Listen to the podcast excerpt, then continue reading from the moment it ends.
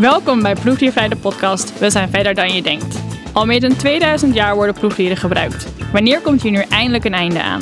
Bij Stichting Proefdiervrij zorgen we ervoor dat proefdiervrije en mensgerichte methodes ontwikkeld worden, waardoor dierproeven overbodig worden. Mijn naam is Saskia en ik werk bij Stichting Proefdiervrij. Samen met mijn collega Romy stel ik je voor aan mensen die ons gaan vertellen dat het anders kan en dat we verder zijn dan je denkt. Want we weten, we zijn er nog niet. Juist daarom laten wij in acht afleveringen verschillende proefdiervrij pioniers vertellen hoe we hier verandering in gaan brengen. Want wordt het niet eens tijd dat we het gaan hebben over een proefdierenverbod?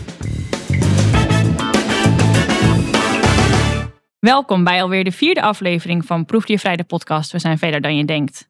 Vandaag gaan we het hebben over cosmetica en het cosmeticaverbod. Um, ik ben hier natuurlijk vandaag met Romy, mijn collega en co-host. En ook met Marja Zuidgeest, oud-directeur van Stichting Proefdiervrij. Marja, welkom. Dankjewel. Um, we hebben het in onze vorige afleveringen besproken. Wat is er wetenschappelijk gezien nodig om proefdieren de wereld uit te krijgen? Maar wat is er nu nodig op het gebied van wet en regelgeving? Zo heeft de Cosmetica-wet sinds 2013 al honderdduizenden proefdieren per jaar gered. Nu hoor ik je denken, Cosmetica-wet, wat is dat? Hiermee bedoel ik de wet die er sinds 2013 voor zorgt dat er geen cosmetica-producten meer op proefdieren getest mogen worden. Dierproeven voor cosmetica zijn sinds 2004 in heel Europa bij wet verboden. In maart 2013 werd een nieuwe wet in de Europese Unie geïmplementeerd die het zelfs illegaal maakt om op dier geteste cosmetica in Europa te verkopen, zelfs als het testen buiten Europa heeft plaatsgevonden. Hiervoor werden dus wel proefdieren gebruikt om de veiligheid van onze cosmetica te testen. Dit ging voornamelijk om muizen, konijnen en ratten. Nu er geen dieren meer gedaan worden, moet er nog steeds getest worden. En dat wordt ook gedaan, maar dan wel proefdiervrij. Onder andere menselijke huidmodellen wordt in een lab getest of cosmetica veilig is voor ons als consument. Um, Marja, uh, in 2014 en in 2004 was jij uh, directeur van Stichting Proefdiervrij. Je hebt dus van dichtbij meegemaakt hoe dat cosmeticaverbod tot stand gekomen is. Um, dus we zijn heel benieuwd naar jouw ervaringen en, en jouw inzichten over dit verbod. Um, om maar te beginnen, wanneer is voor jou het cosmeticaverbod een beetje gaan leven en wanneer is het begonnen als het ware? Nou, dat is al begonnen in de negentiger jaren van van de vorige eeuw.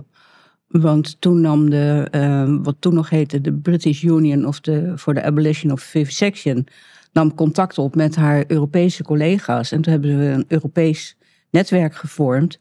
En toen zijn we dus met z'n allen zijn we echt uh, gaan uh, actie gaan voeren om dierproeven voor cosmetica verboden te krijgen op Europees niveau. Oké, dus het is echt begonnen eigenlijk bij organisaties als Stichting Proefdiervrij, de dierenwelzijnsorganisaties.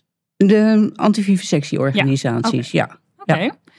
Um, en in dat, in dat hele vroege begin, was het toen ook al zo dat de wetenschap hier mee bezig was? Of was het echt alleen nog maar de, de actievoerders, om het, uh, om zo te zeggen? Nee, er waren ook zeker wel wetenschappers mee, uh, mee bezig. Want uh, er waren natuurlijk al heel lang waren er veiligheidstesten.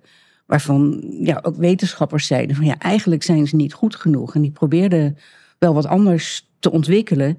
Maar omdat het zo, omdat ja, die wet en regelgeving zo ongelooflijk ja, vol zat met allerlei dierproeven die voorgeschreven werden, ja, kwamen die wetenschappers er ook niet, uh, niet doorheen. dus je had aan de kant van de wetenschap, uh, een testlaboratoria, had je voorzichtig toch ja, een aantal initiatieven van laten we iets beters verzinnen. En ja, ik denk samen met, nou ja, nee, dat ging niet echt samen, maar in ieder geval, het was een parallelle ontwikkeling. Mm. Dat de, uh, de, de, ja, zegt de Europese organisaties die opkwamen voor, uh, voor de proefdieren, uh, zeiden van voor cosmetica in ieder geval niet meer. Nee. En werd dat dan ook vanuit, uh, want we hebben het nu een beetje over de wetenschap en dierenwelzijnsorganisatie, maar werd dat dan ook echt wel vanuit de maatschappij? Was er een soort van druk dat dat moest gebeuren? Of uh, werd dat juist aangejaagd door dierenwelzijnsorganisaties van het moet anders? Of... Nou, het werd inderdaad uh, vanuit de, proefdier, de, ja, zegt de proefdierenorganisaties mm. werd, het, uh, werd het aangejaagd. Ja. Het, het, was echt heel erg, kwam het vanuit de antivivisectiebeweging. Ja. En die daarmee eigenlijk toch ook wel een, een draai gemaakt heeft naar overal tegen zijn. Van we zijn tegen dierproeven, het ja. mag niet meer. Naar we zijn ergens voor, namelijk Ja. cosmetica die niet meer getest wordt op, eh, eh, op dieren. Nee. En dat hebben we met z'n allen hebben dat eh, enorm gepropageerd. Ehm, handtekeningenacties gehouden, demonstraties in, eh, ehm, in Brussel georganiseerd. Heel veel lobbywerk Ja. gedaan. Wat foto's voorbij Ja. van zien komen ook inderdaad. Ja. En, maar wisten mensen ook dat er toen cosmetica op dieren werd getest? Was dat een algemeen... Nee, dat wisten mensen. nee. Nee, nee. De, de kennis van mensen over waar nou precies dierproeven voor gedaan worden, die is eigenlijk behoorlijk gering. ja, Het, eh, eh, ja. Ja. mensen Ja. hebben iets een idee van ja, het is voor medicijnen, dus precies. het, ja. het moet maar. Hè, maar dat een hoop eh, dierproeven ook voor fundamenteel onderzoek gedaan worden. Nou, nee. Nee, Ja, dat zien we Nee. eigenlijk nog steeds. Ondanks, en, en ondanks het verbod, dat je ook nog steeds wel hoort dat mensen juist denken dat cosmetica op dieren getest wordt. En dan dat Ja. ze verbaasd zijn dat het eigenlijk al, na, al bijna tien jaar niet meer mag. ja. Ehm, En dat ze dus ook, ja. En op dus, wat voor vlakken er dan inderdaad Ja. nog meer proefdieren worden Dus dat is-. Ja. ehm, die kennis is heel belangrijk om die over te brengen. Ook inderdaad om dan een beweging te kunnen starten. Mhm. Ehm, dus dat is eh, wel een goeie. Wat ik net begreep is dat dus wetenschap, dat er, dat er wettelijk nog was vastgelegd dat er proefdieren gebruikt eh, moesten worden voor cosmetica. Is dat zo? Of was het dat er gewoon nog geen andere. Nou, het was een beetje een, eh, eh, een combinatie. Mhm. Dat eh, de, eh, ja, zeg de, de regelgevende autoriteiten die de dossiers eh, eh, voor die cosmetica-ingrediënten moesten beoordelen. En die waren gewend aan eh, eh, data uit, eh, uit- Ja. uit dierproefonderzoek. Dus die, die, ja, die hadden heel erg moeite met, eh, met die switch. Ja. En hoe is dat dan uiteindelijk? ehm, en eventueel onze bijdrage daaraan, dat zou ook mooi zijn. Maar hoe is dat uiteindelijk dan toch geswitcht? Wat was het eerste punt dat je denkt, nou, daar, dat was echt de kentering? Ja, het, het is eigenlijk. Ja, het is eigenlijk heel, heel langzaam Mm. gegaan. En eh, je- het is eigenlijk ook vooruit, vanuit eh, de politiek eh, gebeurd. En want op een gegeven moment, bedoel, niet alleen eh, werd er op Europees niveau gelobbyd door organisaties, eh, maar ook op, eh, op landelijk niveau. Ja. Dus op een gegeven moment is het proefdier vrijgelukt om in eh, de verandering van de wet op de dierproeven te krijgen Mhm. dat in Nederland eh, dierproeven voor cosmetica verboden werden. Ja, En want het is natuurlijk heel moeilijk om ja, dat handelsverbod, dat, dat lukte toen niet. Nou, en er zijn nog een aantal van dat soort ontwikkelingen. En samen ja, heeft dat genoeg body gekregen om op een gegeven moment eh, het eh, Europees te verbieden. ja, want Nederland was daar echt wel voorloper in. Hè? Die was ook een stuk eerder met een verbod dan het Europese verbod, toch? Ja, klopt. Ja. Ja. Dus dat is ook wel heel Ja. erg mooi, denk ik, eh, eh, dat, we daarin, dat we daar met Ja. Nederland zo in voorlopen. Ja, Dat zien we nu ook wel op proefdiervrij innovatievlak, toch? Dat wij best wel voorlopen ook op het... Ja, die voorlopersrol die, die wil Nederland blijven houden. Ja. En, en ik denk dat ze ook wel geleerd hebben van het cosmetica-verbod. En misschien ook wel een beetje trots waren op Mhm. hoe we dat als Nederland als een van de eerste voor elkaar gekregen hebben. Nou, dat mag ook, ja. En dat proberen we vast te houden. Ja. Je merkt dat het op andere vlakken dan cosmetica een stuk lastiger is. En, en, maar nu ik hoor dat het inderdaad nou, toch al twintig jaar geduurd heeft, denk ik, nou dan hebben we ook nog, nog wel even te gaan als het gaat om eh, verboden op andere, om andere gebieden. Ehm, wat ik me nog wel afvraag, en iets wat wij vaak, of ik vaak terughoor in gesprekken met onderzoekers, en als we het hebben over het cosmetica-verbod, is er een soort van twee meningen. Er zijn een groep wetenschappers die zeggen, ja, door dat cosmetica-verbod is innovatie gestopt. En eh, doen we alleen nog maar de, de, de, de testen die we toen hadden. En gebruiken we alleen nog maar de ingrediënten die we in voor 2014 al ook al hadden. En er is hij zo'n groep onderzoekers die zegt. Ja, maar door dat verbod en doordat dat we wisten dat het ging komen. Is de innovatie van proefdiervrije modellen juist heel snel gegaan. En toen moesten we, zeg maar, we moesten andere manieren vinden. En dat zijn we toen maar gaan doen. Ehm, maar ja, hoe, hoe kijk jij daar tegenaan? Welke, welke groep wetenschappers eh, voel jij je meer verbonden mee? Nou, ik moet me natuurlijk verbonden voelen met, de- met de laatste groep. Maar ik denk eerlijk gezegd dat de waarheid een beetje in het, eh, in het midden Ja. ligt.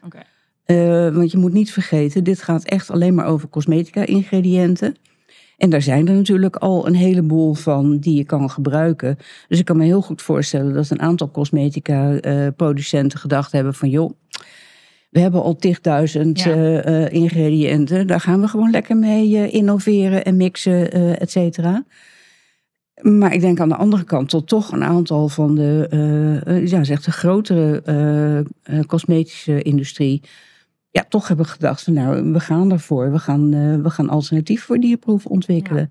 En het gaat natuurlijk alleen maar over veiligheidstesten. Hmm. En waar we nu mee bezig zijn, en met organoids en, eh, en dat soort dingen, eh, ja, dat heb je niet nodig in cosmetica. Nee. En dus wat dat betreft heeft het toch een boost gegeven, denk ik, die zich nu aan het verspreiden is.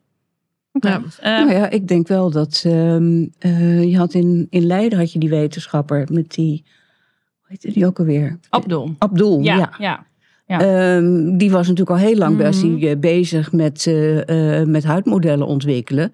En dat had hij, zijn, zijn voorgangster, Maria Ponets, die was daar al mee, mee begonnen. Hmm. En ik denk dat hun onderzoek wel degelijk een, ja, zeg, meer bekendheid en meer invloed heeft gekregen Ja. door dat cosmetica-verbod. Ja. En dat op een gegeven moment eh, het hem daarom toch gelukt is om daar ook een, eh, een- een businessmodel van te maken. Ja. Dus dat, dat heeft elkaar wel versterkt. ja, omdat er dan toch van meerdere kanten inderdaad druk op wordt Ja, gezet. dus Ja. ja. je had Ja. dus eigenlijk een, een soort, als ik het goed begrijp, een soort cocktail van aandacht vanuit de politiek, vanuit de, de dierenwelzijnsorganisatie, antivivisectiebeweging. Misschien ook wel de consument die inderdaad langzaamaan toch begon te begrijpen dat cosmetica op dieren testen misschien een beetje heel gek was. Een klein, een klein beetje begonnen die dat te begrijpen. Ehm, wat zijn de wetenschappers die ook aan het inzien waren dat eh proefdiervrije modellen er waren en goed konden werken. En dus daar, daar was misschien wel als laatste de regelgeving van instanties die daar ook in meegingen. En, en dachten van we kunnen veiligheid testen zonder dieren. Ja, nou, ik, ik denk dat die nog het moeilijkst over de streep eh, te trekken zijn. Want dat zijn toch over het algemeen mensen die, ja, ja, het hoort ook een beetje bij hun functie hoor. Om gewoon heel behoudend te zijn Mhm. en, en heel erg te letten op van, eh, van, nou, we weten dat dit werkt. En we moeten mensen niet eh, gaan blootstellen aan, aan nieuwe gevaarlijke dingen. Eh, Ja. dus dat die als laatste over de streep, ja, dat kan ik me ook wel een beetje, een beetje voorstellen. Oké, ja. Ja, en het cosmetica-verbod is, ja, ondanks dat het uit 2013 komt, is het eigenlijk nu weer heel erg een onderwerp van aandacht. Iets waarvan we eigenlijk dachten, we zijn een beetje klaar met cosmetica, want we hebben het gehaald. Blijkt toch allemaal niet zo, niet zo dichtgetimmerd te zijn als we denken. En we zien dus ook weer dat inderdaad regelgeving vanuit veiligheidsinstanties weer botst eigenlijk met de cosmetica-wetgeving. Waardoor het toch lijkt alsof er weer dier, dierproeven gedaan gaan worden voor cosmetica-ingrediënten. Ehm, als jij dan nu kijkt naar van, maar ja, van we hebben zo lang eigenlijk soort van gevochten om dit voor elkaar te krijgen. En nu, net geen tien jaar later, staat toch alles misschien weer een beetje op losse schroeven. Wat, wat, hoe, hoe kijk je daar dan naar? Nou ja, dat geeft me een beetje een déjà vu gevoel.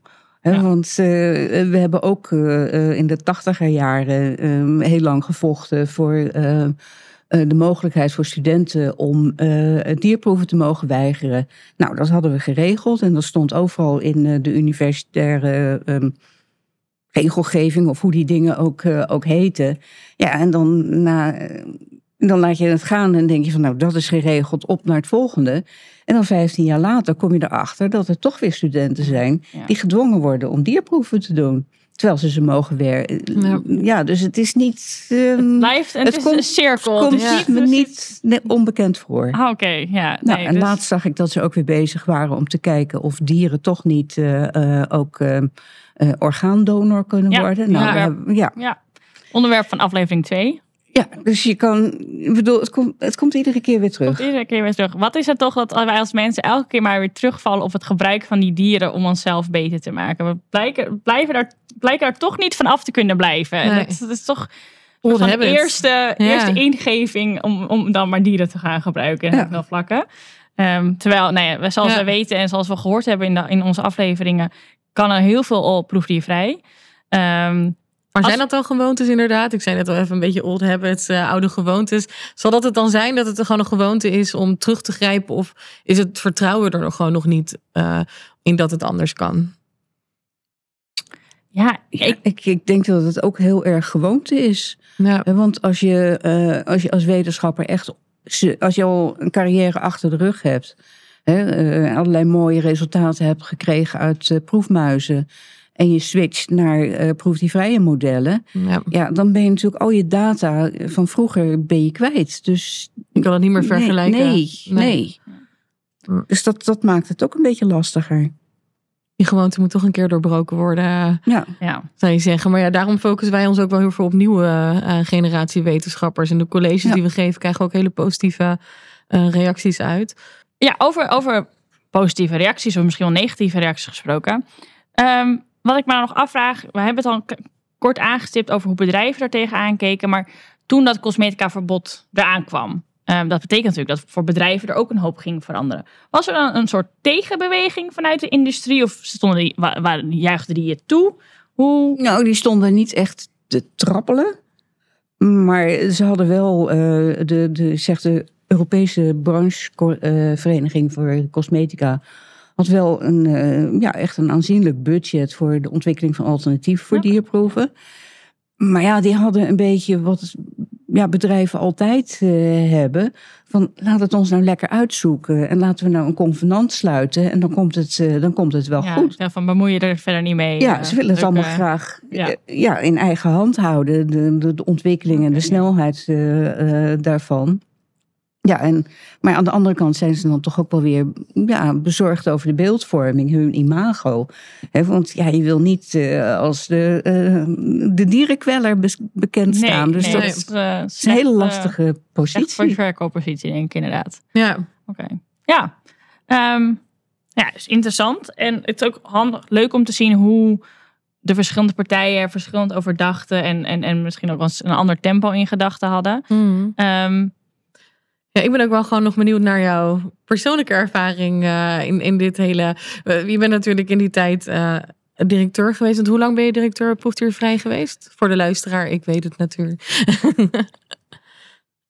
Sinds 1995. Oh, dat is wel een hele tijd. Ja. ja. Dus je hebt het vanaf, echt vanaf het begin meegemaakt of was het al ingestart? was het net, net oké. gestart, ja.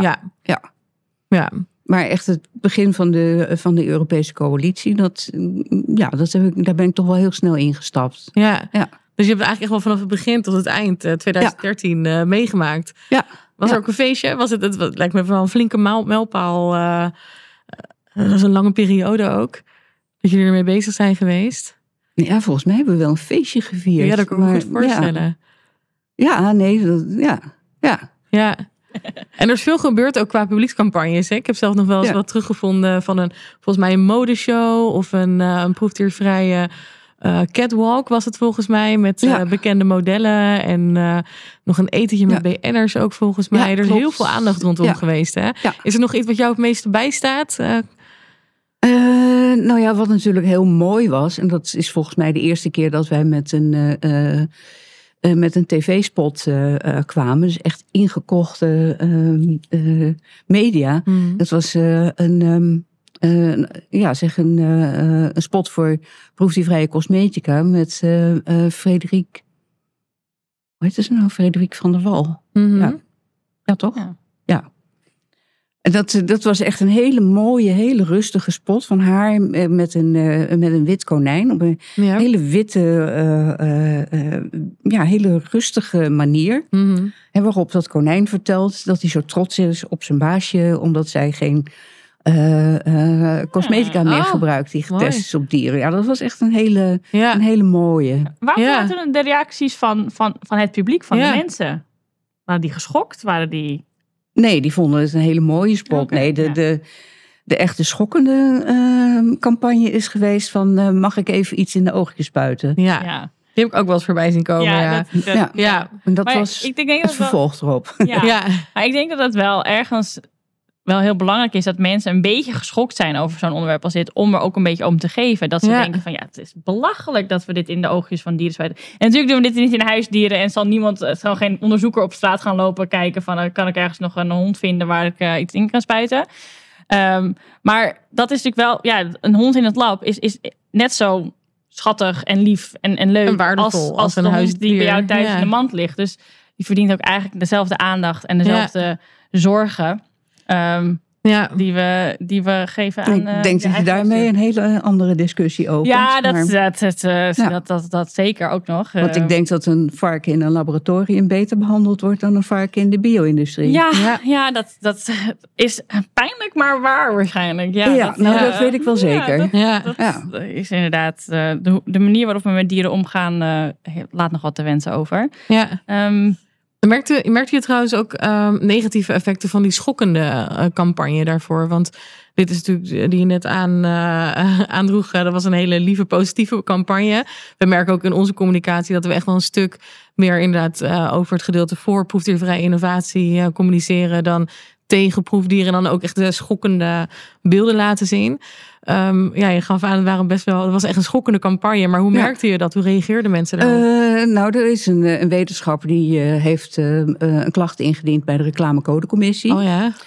Ehm, die hadden we in eerste instantie verloren. In tweede instantie hebben we die gewonnen. Maar Mhm. wetenschappers die hebben zich echt geweldig opgewonden over die Ja. campagne. Terwijl ik denk van ja, maar dat weet toch iedereen? Dat, je, eh, dat je op deze manier geen dierproeven doet. Ja.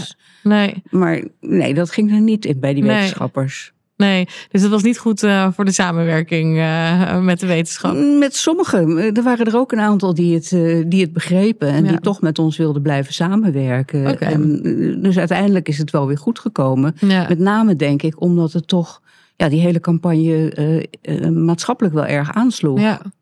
Ja, dat is het natuurlijk ook. Hè. Het is wel heel schokkend, maar laat mensen wel zien eh, wat er gebeurt. Het brengt het iets Ja. dichterbij. Ik denk dat dat wel Ja. belangrijk is aan zo'n Ja, het, campagne. het brengt het dilemma dichterbij. Precies. Want het laat natuurlijk helemaal niet zien hoe het gaat. Maar Nee. het is gewoon, je, je ziet ineens voor je van ja, het is eigenlijk wel heel raar wat we aan het doen zijn. Ja, ik denk dat dat ook wel tekenend is voor de hele cosmetica-campagne. Dat het natuurlijk best wel dichtbij is. Het is iets dat Ja. we dagelijks gebruiken. En eh, je tandpasta gebruik je dagelijks, je make-up misschien en je shampoo. Maar als je eh, kijkt naar medicijnen, mensen denken er toch minder bij na. Of die denken van, nou, ik hoop maar niet dat ik zo'n erge ziekte krijg dat ik het nodig heb. En als ik het nodig heb, zo'n behandeling, dan liever mijn eigen gezondheid. Dan uh, gaat dan toch voor... Voor medicijnen heb je geen keus. Nee. Want daarvoor zijn dierproeven verplicht. Ja, Dus dan kan je wel zeggen van ja, ik weiger ze. Maar dan moet je wel heel principieel zijn. Ja, dat is echt het grote verschil. En dat is ook wel, er zijn ook wel flinke Ja. uitdagingen nog uh, uh, voor ons. Ja. Um, hebben jullie nog beide vragen of prangende onderwerpen die we moeten behandelen? Of. Nou ja, het is natuurlijk niet zo dat uh, die dierproeven vooral voor medicijnen gedaan worden. Hè? Mm -hmm. Het gaat natuurlijk ook heel veel om onderzoek naar oorzaken van, uh, van ziektes. Ja. Wat natuurlijk toch weer iets anders uh, is. Ja. En waar ik me kan voorstellen dat je de. Ja, het is moeilijker, denk ik, om dat over te brengen op het grote publiek. Maar waar je misschien toch wel weer makkelijker naar alternatieve testmethodes kan toewerken. Ja, dus daar moet het eigenlijk voornamelijk zoeken, zeg jij ook wel. De, de daar zit de oplossing. Ja, ja. denk je, ja. In ieder geval een belangrijke sector om ons Ja. op te richten. Ja, Doen, doen we gelukkig ook met al het onderzoek. dat doen we ook. Ja, zeker. Ja, dat dacht ik al. dat, dat zit, er zit heel veel in. De, de Ja. voorgangers van de, in de podcastafleveringen, um, Robert Passier en Bas van Balkom, Ja. zijn allebei onderzoekers die zich echt bezighouden met die ziektemodellen ontwikkelen. Ja, Um, en dat uiteindelijk gaat het natuurlijk door naar eventueel medicijnenontwikkeling. Maar het begint bij de ziekte kunnen begrijpen. ja. Um, en gelukkig Ja. doen heel veel onderzoekers waar wij nu mee samenwerken hetzelfde soort werk. Ja. Dus als we dan gaan samenvatten en een beetje richting de afsluiting gaan. Wat kunnen we leren van, uh, van het cosmetica-verbod op verschillende vlakken? Uh, wat je ervan kan leren is dat, denk ik, dat, je, uh, dat we daarmee een onderwerp te pakken hadden. Wat heel makkelijk aan mensen uit te leggen is. Uh, en dat iedereen zoiets had van, ja, maar dat is toch echt te gek voor woorden om daar dierproeven voor te doen. En dat je dan op die manier ook, ja, zeg politici en, uh, ja, en toch wetenschappers en ook, uh, ja, zeg de, de, ja, de CEO's van bedrijven, ja, makkelijker kan aanspreken van jongens en meisjes, laten we hier nou in ieder geval mee, mee ophouden. Dus dat het toch een beetje, ja, zeg een onderwerp is waarop mensen ja, zich kunnen, kunnen vinden. Ja. ja want en dan nog is het moeilijk genoeg. ja. ja je zegt dus ook de richting, de, de, de lobby richting de politiek en de wetenschap heb je dus ook echt wel de druk van uh, de maatschappij nodig daarin. Ja, zeker. Uh, ja. ja.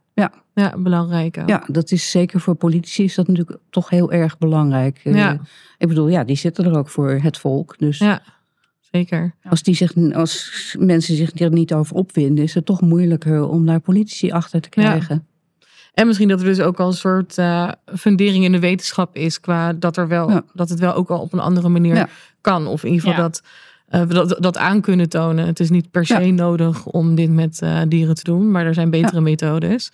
Ja. Goed dat we eraan blijven werken dan. eh, Ja. dit Nou ja, Ja. kijk, je hoeft die methodes niet, niet al te hebben. Want die hebben we natuurlijk op een aantal punten nog niet. Mhm. Maar het is belangrijk dat je kan laten zien van ja, maar ze kunnen er wel komen. Ja, Als we nu met z'n allen de schouders eronder zetten. Zeker weten. Ja. Absoluut. Absoluut. Nou, heel erg bedankt dat je te Ja, gast was gedaan. vandaag, Marja. En eh, ik vond het een onwijs leuk gesprek.